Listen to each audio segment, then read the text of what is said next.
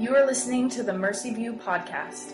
Mercy View exists to be a gospel centered family of missional disciples to the glory of God and for the city's good.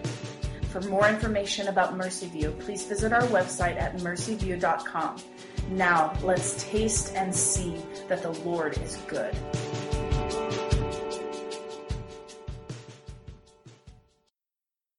Tonight we're going to continue on in Jude. We will be reading verses 9 and 14 through 16.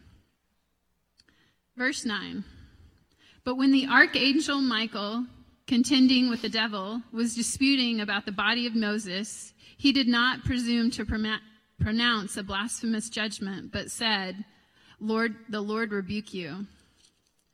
Verse 14. It was also about these that Enoch, the seventh from Adam, prophesied, saying, Behold, the Lord comes with ten thousands of his holy ones to execute judgment on all and to convict all the ungodly of their ungodliness that they have committed in such an ungodly way, and of all of the harsh things that ungodly sinners have spoken against him. These are grumblers, malcontents, following their own sinful desires. They are loud-mouthed boasters, showing favoritism to gain advantage. It's the word of the Lord. yeah, you can be seated. Welcome. Good to see you. Welcome to Mercy View. My name is Brad. I'm one of the pastors here. And uh, if you're visiting with us, I just want to echo Lauren's welcome to you. And thank you for being here uh, this evening. If we can serve you in any way, we'd be honored to do so. Hey, we've uh, been asked uh, some questions over the past few weeks uh, as pastors and elders here at Mercy View uh, about what we're thinking as relates to COVID 19 and its continued presence in our community. And so I want to uh, just let you know a few things tonight as it relates to that.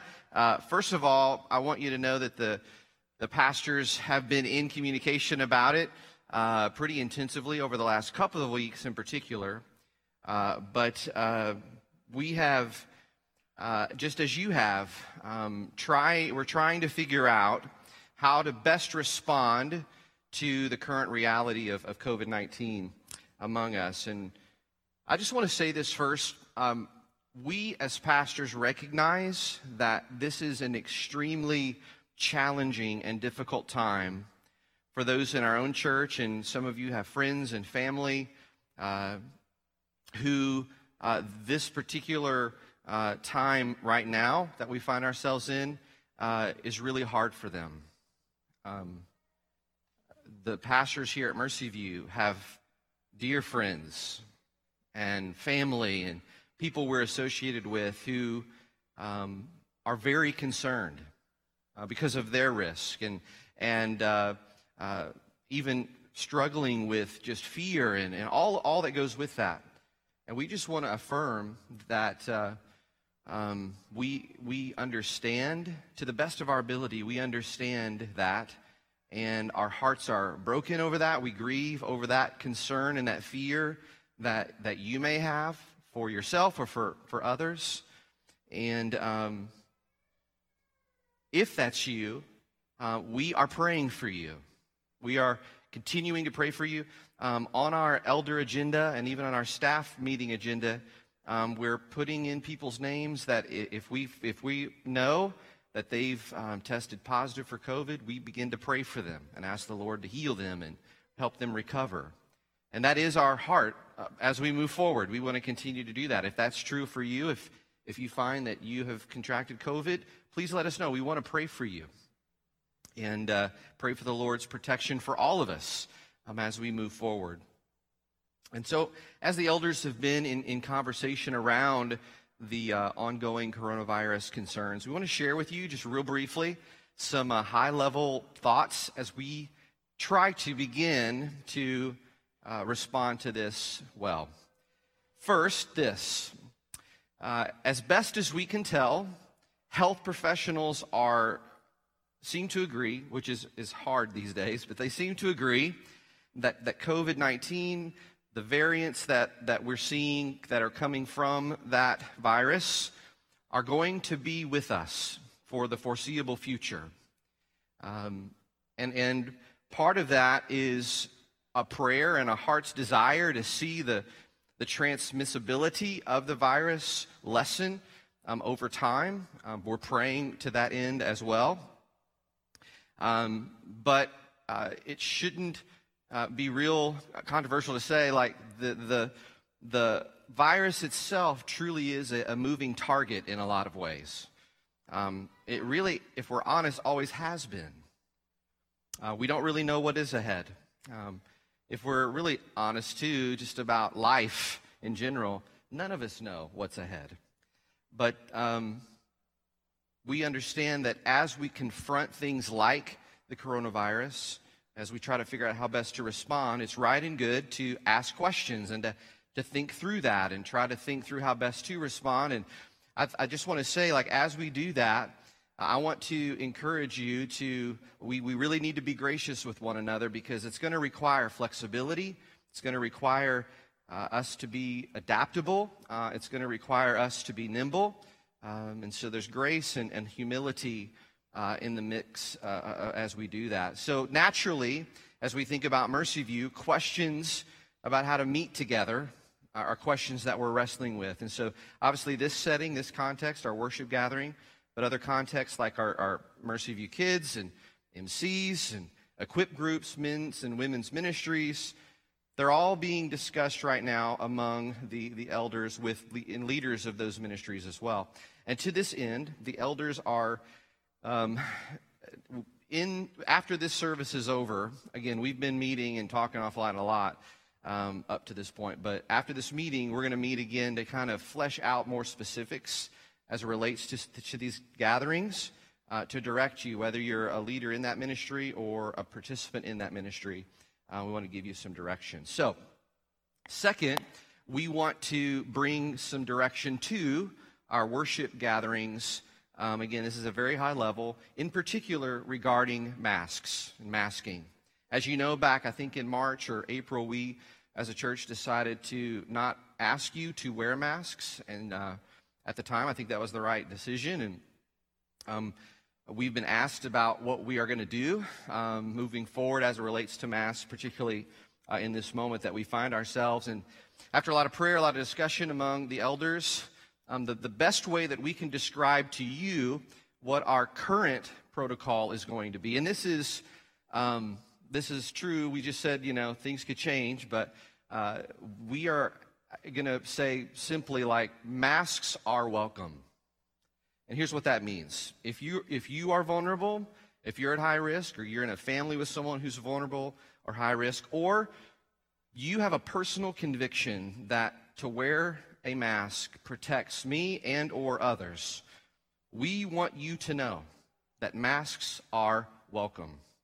And if that's something that you want to do, we want you to know that you can do that here. We do, we do believe that uh, at this time, with the information that we have, uh, that uh, the, the issue of masking is an issue of Christian freedom. And it's uh, something that we want to ask you to consider doing uh, or not doing according to your conscience, according to what's best for your family. And uh, we also, because of the nature of this and some of the uh, challenges as we navigate this, we want to really encourage you to be careful and, and really maybe to say this way we want you to suspend any judgment or draw any conclusions about why someone isn't or, or wouldn't wear a mask or not. But this is a very important key. We want to ask you, in an act of charity, to consider putting on a mask if you are approaching someone else who has a mask on. Uh, just for what it's worth, um, the leaders, the, the, pastors and elders of Mercy View, that's going to be our approach moving forward um, with those that are, masked, that we're going to mask up to, to serve them.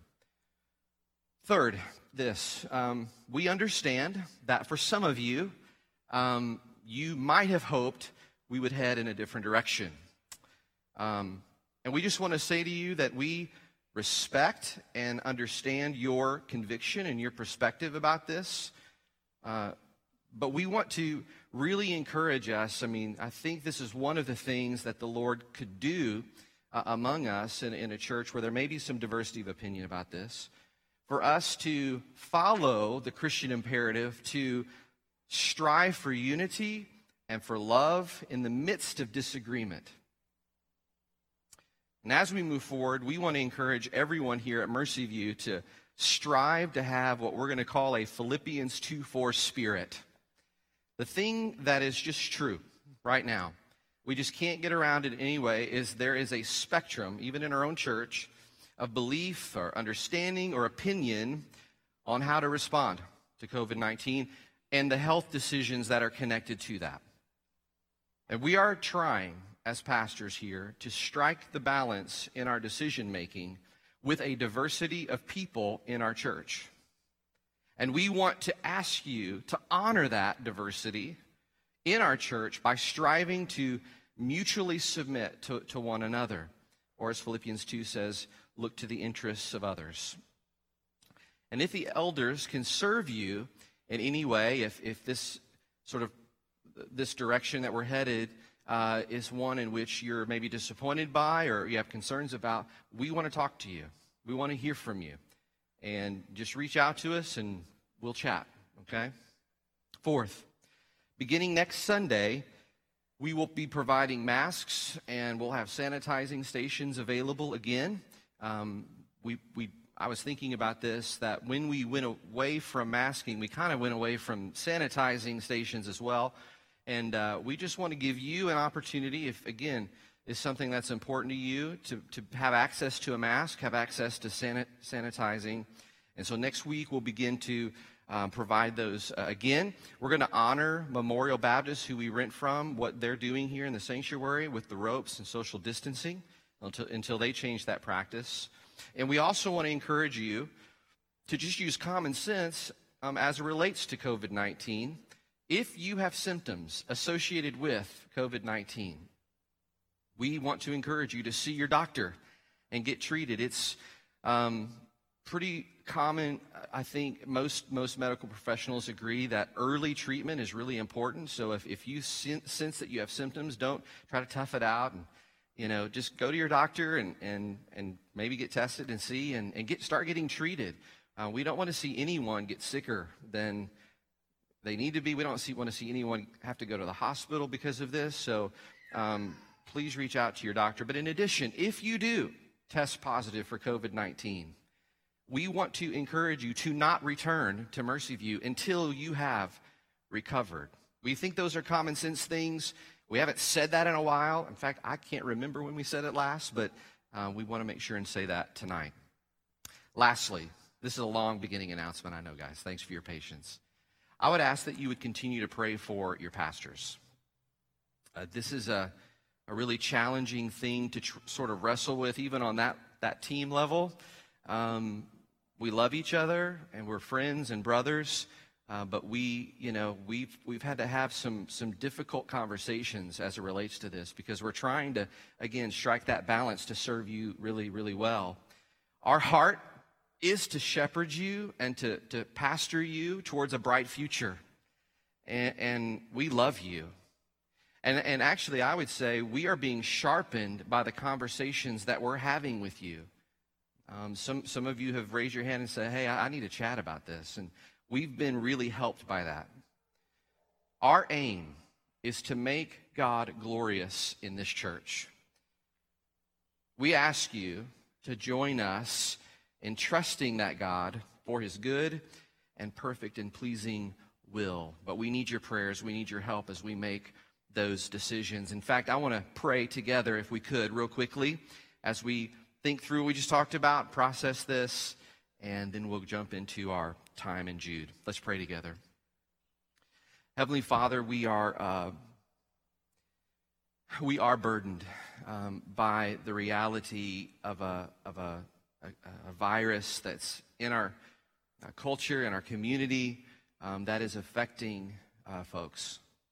Uh, in our own community, our own church community, it's um, a concern for those who are uh, vulnerable. And um, uh, our hearts go out to them. We ask God that you would protect them, protect their health, protect them physically, emotionally, spiritually. Uh, we pray that God, we would begin to see once again uh, just uh, hopefully this is sort of the last gasp of, of the coronavirus. We pray that that would be true according to your will, Lord. We pray that you would be with us as a church as we try to navigate this together. Um, we pray that we would strive for that Philippians 2 4 spirit with one another, looking at the interests of other people, recognizing the spectrum of diversity here at Mercy View, um, and honoring one another. Lord, we also pray for, um, we ask that you would help us as pastors at Mercy View to be mindful and prayerful and make informed decisions that honor you, but also honor this church as well. God, we, we do want to make our aim making much of you. And so we pray that you would help us in the midst of trying to respond well to coronavirus. You would keep our eyes on you and help us to see what you're up to here and join you in the work that you're doing. And we do believe there is a bright future a future that you're bringing us into, a future that you've prepared for us, a, a future that you've gone before us to prepare. And we want to step into that in the days ahead. Thank you, Lord. We pray this in the name of Jesus. And everybody said, Amen. Well, hey, uh, we are continuing our series in the book of Jude. Uh, this series is called Detect and Declare, and we are looking at a very relevant uh, word for us uh, in this time that we, we live in. If you've been with us over the last few weeks, you know that the book is attempting to answer the question of how do we know if someone is a false teacher or isn't a false teacher? And one of the things that um, we are trying to do a better job of here at Mercy View, we want to do that in the days ahead, is to um, have you hear from someone other than me or other preachers uh, up here, someone you know uh, that that you may be in an MC with or in a D group with that um, has been personally impacted by God in some way. And last fall, uh, the Nourish team uh, led a study in the book of Jude together. And I heard through the grapevine a testimony from someone here at Mercy View about how that study impacted them. And I was so blessed by it. And I've been trying to remember to see, like, ask this person, would you be willing to share your, your story? And so I, I want you to watch this video. I think you'll be encouraged by it. It's a great setup for where we're headed this evening. So uh, let's check this out right here. Hi, I'm Amy, and I'm a partner here at Mercy View. And last year, I had the chance to go through the Jude Bible study written by Jackie Hill Perry with some other women with at Mercy View. And so I wanted to share a little bit about how God spoke to me through that Bible study. Um, first of all, whenever the Women's Nourish group announced that they were going to be doing the Jude Bible study, I was really excited to go through it for a few reasons. Um, the first was that I was at the time doing a Bible study on my own, and so I wanted to do a Bible study in community with other women. Um, the second reason was because Jude is such an intriguing book of the Bible. It's this tiny little book and it says the weirdest things that you're like, huh? And so I didn't know much about Jude and I wanted to learn what those things actually meant. But finally, I knew that Jude talked about false teachers. And so I was eager to be able to learn what Jude had to say about false teachers and what the Bible said about false teachers. So, overall, I think I gleaned two main things from doing the Bible study. The first was I just got a better foundation of the book of Jude. I learned who Jude was, um, who he was writing to, when he was writing, why he was writing, um, the context of Jude, which is really helpful. And I think knowing that stuff um, helped me to feel more confident in reading that book, but then also my Bible in general. But the second thing I gleaned was um, that God wanted me to be more aware of the teachers that are that I'm exposed to on a regular basis. Um, before going through the study, I was aware, I knew the obvious teachers in my life, my pastors and my church leaders, but I wasn't aware of the less obvious ones, um, like the people who wrote the podcast I was listening to, um, the Christian influencers I follow on social media, or the authors of the books that I read. And after doing the Jude Bible study, well, more like midway through actually doing the study, um, I became a lot more aware of the teachers in my life and my perspective shifted. And I'll give one quick example. Um, about a month before starting this study, I had felt some conviction to learn more about dreams and prophecy. Hadn't really learned much about those things in the church setting. Um, this was before Mercy View did a series on that, on those things. Um, but I wanted to learn more about dreams and prophecy. And so the first thing I did was I went to Amazon and I searched dreams, prophecy, in the Bible. And I picked the first book that I found on Amazon and I purchased it. I didn't do any research on the author and um, I didn't ask for any guidance when I was looking for a book. So then, you know, a few weeks later, I start the Jude Bible study, and right away, um, as soon as we start talking about false teachers, I felt conviction about screening this book uh, before really digging into reading it. Um, and so, um, whereas before I, I, didn't give any time or attention to that, now I was hyper aware of that. And so I, I, did some research on the author and those who recommended the author on the back of her book. And I quickly realized that she probably wasn't, the, this book probably wasn't the book for me. Was the author a false teacher? Maybe, maybe not. But as I researched her more, I discovered that her background had more to do with acting and the ideas she presented in the book had more to do with her feelings rather than actual scripture. And so um, I put the book down and did some more research, asked for some help, and found a book that was more suitable uh, for me. So don't, now, don't get me wrong. I love reading a good book, and I love reading books from perspectives other than my own. But in this case, I was looking for a book to teach me something specifically that I wanted to know more about what the Bible had to say about it. And so I wanted, I was looking for someone um, who, whose um, views were in line with the Bible and in line with mine. Um, and really, all of this wasn't super alarming. Nobody knew that I purchased the book. Nobody would have known if I did read it and if I saw it as truth. But that's exactly what Jude talks about in his book in the in the Bible about false teachers creeping in unnoticed and how dangerous that can be for us as believers. So overall, I think going through the Jude Bible study um, helped me to be more vigilant with the leaders in my life, both the obvious ones, but also the less obvious ones as well. So, if you don't know, that's uh, Amy Swift, one of our partners here at Mercy View, and um, what a cool story, right? Um, she couldn't have set up tonight any better as we think about what we're trying to do um, in this series. And um, let me just just say, like, what she went through and what she experienced, uh, and and really what the Lord did by His Spirit to help her discern. Uh, what to listen to and not listen to is exactly the way that God can work whenever we get into His Word. All right? And so I believe that as we continue to look at the, this book of Jude and as you try to figure out, like, okay, how do I do this in my life? The, the Spirit of God wants to help us. He is a helper, and He can bring discernment whenever we come across something else that's uh, maybe, uh, you know, just we know this seems off, or, or, or maybe like Amy said, like, um, I didn't really take some time on the front end to research and kind of talk to some trusted people.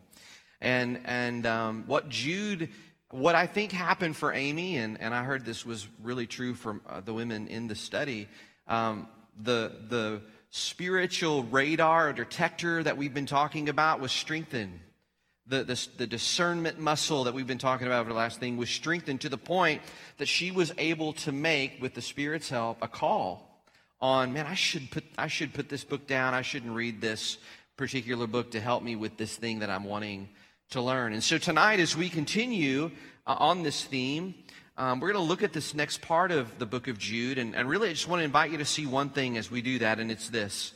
The destination of a false teacher reflects the design of a false teacher. The destination of a false teacher reflects the design of a false teacher. So if you have your Bibles or electronic devices, uh, keep them open to Jude, beginning there in verse 14. Now, before we jump into that verse, let's just again quickly review where we've been over the last few weeks. Very just quickly, what we've done and what we've seen Jude do is build out for us a framework for how to discern who a false teacher is or isn't by giving us characteristics or, or things to look for uh, in a, a false teacher. And we've seen things like characteristics, greedy. We've also seen like, hey, we need to look at the fruit of their life. So both the, the doctrine and the outworking and the fruit of what's actually coming out of their, their teaching. And I think Jude's trying to help us do two things. I think first Jude is trying to help us practically because a lot of us, I think, if we were to be asked the question, how do you do this? We would kind of, we might, might be hard for us to answer that question. Jude is serving us to say, no, here's the grid. Here's what you can lay over uh, someone or something to try to determine whether they are a false teacher or this is false teaching.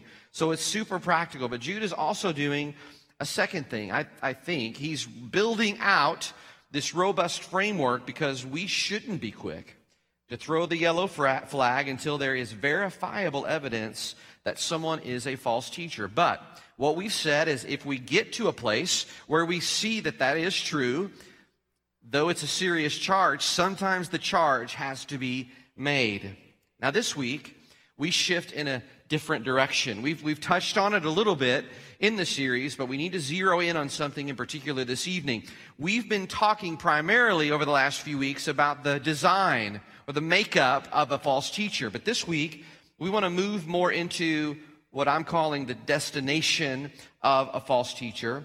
And um, as we do that, let's just take a look real quickly at verse 14 again. I won't read that again, but um, when you see Jude say about these at the very beginning of verse 14, he is referring to what we looked at last week when he gave us these vivid word pictures for who false teachers are. You might remember some of those hidden reefs and wandering stars, right? And, and in verses 14 and 15, though, he does something really curious.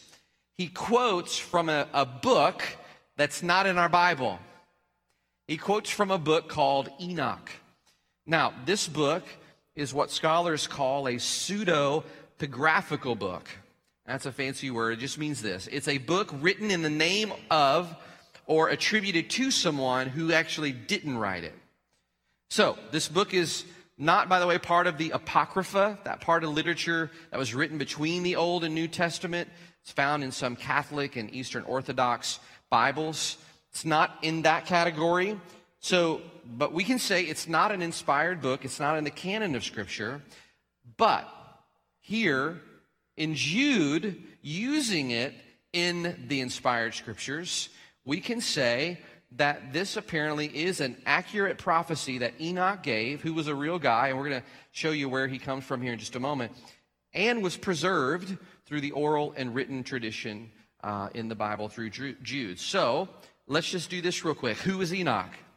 Well, if you go all the way back to Genesis, right, we're almost at the end of the Bible in Jude. We've got to go all the way back to Genesis to learn about Enoch. And Enoch is identified in Genesis as the seventh from Adam. Now, there is another Enoch, and if you go back there, you'll see it was the son of Cain mentioned in Genesis 5. But there's another Enoch that shows up right away in Genesis 5, and it says this. You may remember this when we did our series in Genesis. It says, Enoch walked with God, and he was not, for God took him. Let me just say that again. Uh, Enoch walked with God, and he was not, for God took him. That's a little cryptic right? But here's what it means it means that Enoch didn't die. He takes a walk with God and he just kind of walks right into eternity, right into paradise, into God's presence. So, what was Enoch's prophecy that, that Jude writes of, of here, now that we know who he is? Well, we just read it. It's this simply it's a prophecy of judgment. In fact, this isn't the first time Jude has talked about this judgment in this little book in verse 4, right? It says, For certain people have crept in unnoticed who long ago were designated for this condemnation. He's talking about false teachers. In, in verse 6, he talks about those angels who are kept in eternal chains under gloomy darkness until the judgment of, of the great day. In verse 7, Jude says that these false teachers will undergo a punishment of eternal fire. The false teachers at the end of verse 13, it says, have reserved for themselves gloom of utter darkness. So Jude is trying to be super clear. The language is unmistakable. He's using strong language to talk about the destination of false teachers. False teachers have been ordained long before to condemnation. They are awaiting the final sentencing and the judgment of that great judgment day, but they are already go undergoing the punishment of eternal fire. And Jude has already said in this book that at this place of fire, paradoxically, is a place where black darkness lasts forever as well. So, what is Jude doing? Jude, again, is wanting our spiritual radars to be up as we discern the design of a false teacher because the de- destination of a false teacher is a future of eternal punishment. In other words, Jude is saying this is serious. Now, as we think about this, I, I, one of the questions that I've been wrestling with this week is like, what's Jude's point in describing this for us? Like, why harp, keep harping on the idea of judgment and eternal punishment? Um, well, it's one thing to, to think about uh, a false teacher, right? I think that's part of the problem. We're like, well, of course, right? Of course, a false teacher, that's sort of their, their destination. But I, I wonder if part of what Jude is trying to do is press on us this question Do we believe in the idea of judgment? Now, look, we, we just said that he is showing us how dangerous a false teacher is. If this is the destination of false teachers, we can know God, that's how he feels about false teaching. He has reserved the severest eternal punishment for them. They are so dangerous, they are so destructive that the most vivid and condemning language is being used here to speak of them, and we are absolutely supposed to see that.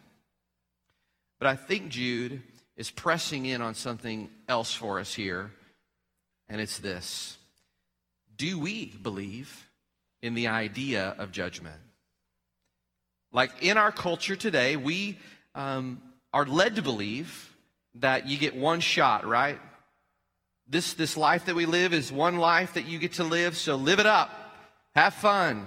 Because it, it doesn't really matter what you do. You can do the most debaucherous stuff. It doesn't matter because in the end, we're just going to die. It doesn't matter. And though Christians know that this isn't true, at least we, are supposed to know that's not true, we believe that everyone lives into eternity. This isn't the only life we live, and some will be destined for an eternity in the new heavens and the new earth. Some are destined for an eternity in hell. The mentality from the world, from the culture, can very easily seep into the church, and we can get kind of lulled into this live for the moment mentality. So, Here's the problem with that. If we get lulled into that, we are actually denying what the writer of Ecclesiastes says, which is eternity is written on all of our, our hearts. And if there is an eternity, you and I, as Christians, are to have an eternal perspective. And a part of that eternal perspective is there is a judgment day. There is a judgment day. And Jude shows us here, as do many of the biblical writers, and Jesus himself and his ministry that there is coming a day where you and I will be judged. So, how can we better understand this? How do we embrace this reality, this truth? Well, I, I really would love to spend a ton of time talking about this because this is one of those issues that I think is we're underserved in the church on. Like, what is the, what does it mean for, for Jesus to judge at the end of time? What is the judgment day? You actually see some different kinds of judgments in the end days. But let me just simply just say it this way. What Jude is talking about here, what a lot of the biblical writers are talking about, and what Jesus talks about in his ministry is that there is coming a final judgment after death at the end of time where everyone will stand before God and he will render judgment on our lives. Again, there's a lot of places we could look. Revelation 20 is probably the most vivid description of that. And what we see here in Revelation 20 is that no one escapes judgment. Now, there's much more we could say, but the question in front of us is do we believe that? How should our knowledge and belief in that affect our spiritual lives?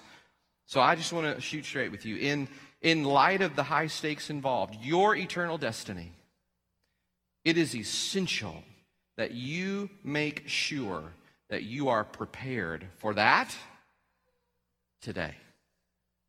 So the question is are you? Because the reality is, is that we are all guilty of sin. How can a guilty sinner have their name written in the Lamb's book of life, as, as it says in Revelation 20? And stand before Jesus in that final judgment and be pronounced not guilty? How can a sinner be justified before a holy and righteous God and avoid his wrath? Romans 5:1 says it this way. Having been justified by faith, we have peace with God through our Lord Jesus Christ. Friends, I don't want you to miss this. The person who has faith in Christ, who has trust in Christ's work for them, who's confessed, yes, I'm guilty, but Jesus stood in my place for my guilt. I place my trust in him. That person has been justified by God, or maybe said another way, they have already had their judgment day. It's rendered. It's as if the final judgment that would have happened on Judgment Day has been rendered in advance. All who have faith in Christ are declared righteous, and their names are written in the Lamb's book of life. They have nothing, nothing to fear on Judgment Day because their punishment has already been taken by Christ on the cross. But the inverse is true as well. For the person who has rejected God for a lifetime, placed their faith in themselves, on Judgment Day, they will be resigned to, a, to an eternity apart from the grace of God. Now, I've shared this with you before. One of the things that I grew up uh, being taught and believed, I think, for a bit even in my ministry here at Mercy View, was that hell was a place where unbelievers are separated from God. That's not true. But here's what, what that means. What hell is, in part, why it's hell, is that unbelievers still have a knowledge of God, but they have no access to the grace of God anymore. So, in that sense, you're not separated like you just don't know anymore, sort of like, you know, just ignorance. No, you will know there is still a God, but your ability to receive the grace of God is done. You will not have that after this moment, after the judgment day. So, the inverse, unfortunately, is true for those who've rejected Jesus who've said, I want to be judged by my works.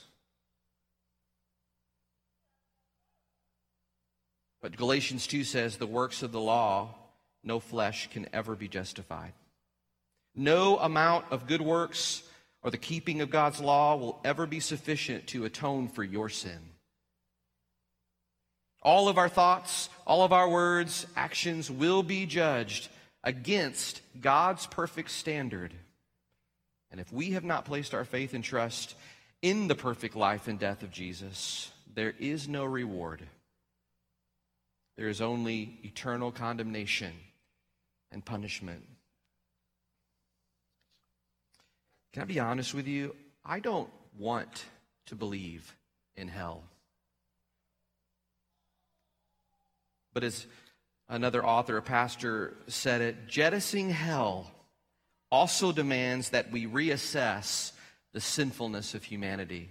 And I would just say it more personally jettisoning hell demands that I assess whether I really think I'm sinful and that my sin, I can atone for it or I need somebody else to. In other words, to believe that we won't face judgment, we would have to believe that we're not so bad or that God isn't so holy. And once we believe that we're not so bad or that God isn't that holy, then we start to think that maybe Jesus didn't have to pay the penalty for my sin. pretty soon, this is the slippery slope. We may be no different than a false teacher. Let me tell you what I mean by that. Pretty soon, we think we can handle Satan in our own strength. We think we can stand without Jesus. We find ourselves joined with people that Jude is warning us against. Friends, we actually have a model in Jude that we can follow. The archangel Michael in verse 9, you heard Lauren read earlier, rebukes the devil. Right? In the midst of all of this super heavy, serious language about judgment and characteristics of false teachers, we actually have a, a picture of someone who does the right thing. We are going to, as believers, to, we're going to have to contend with false teaching, which verse 9 says comes from the devil. The picture of what Michael is contending for here is our picture. It's the picture of what we see Jesus do in the wilderness against the devil as well. Jesus, through the scriptures, said over and over and over to the, to the devil, I rebuke you, which is what Michael says here in verse 9. And friends, sometimes our responsibility will be the same. Will we rise to the moment when that happens? Will our discernment muscles be strong enough, like they were for Amy in, in her story, to see it? Will we have our spiritual detectors on? Friends, this is serious business. Jude's message is so relevant for us in the time that we live. We must contend and confess. We must detect and defend, and we must do this from a place of love for both the truth but people. Eternity stands in the balance. Let's pray together.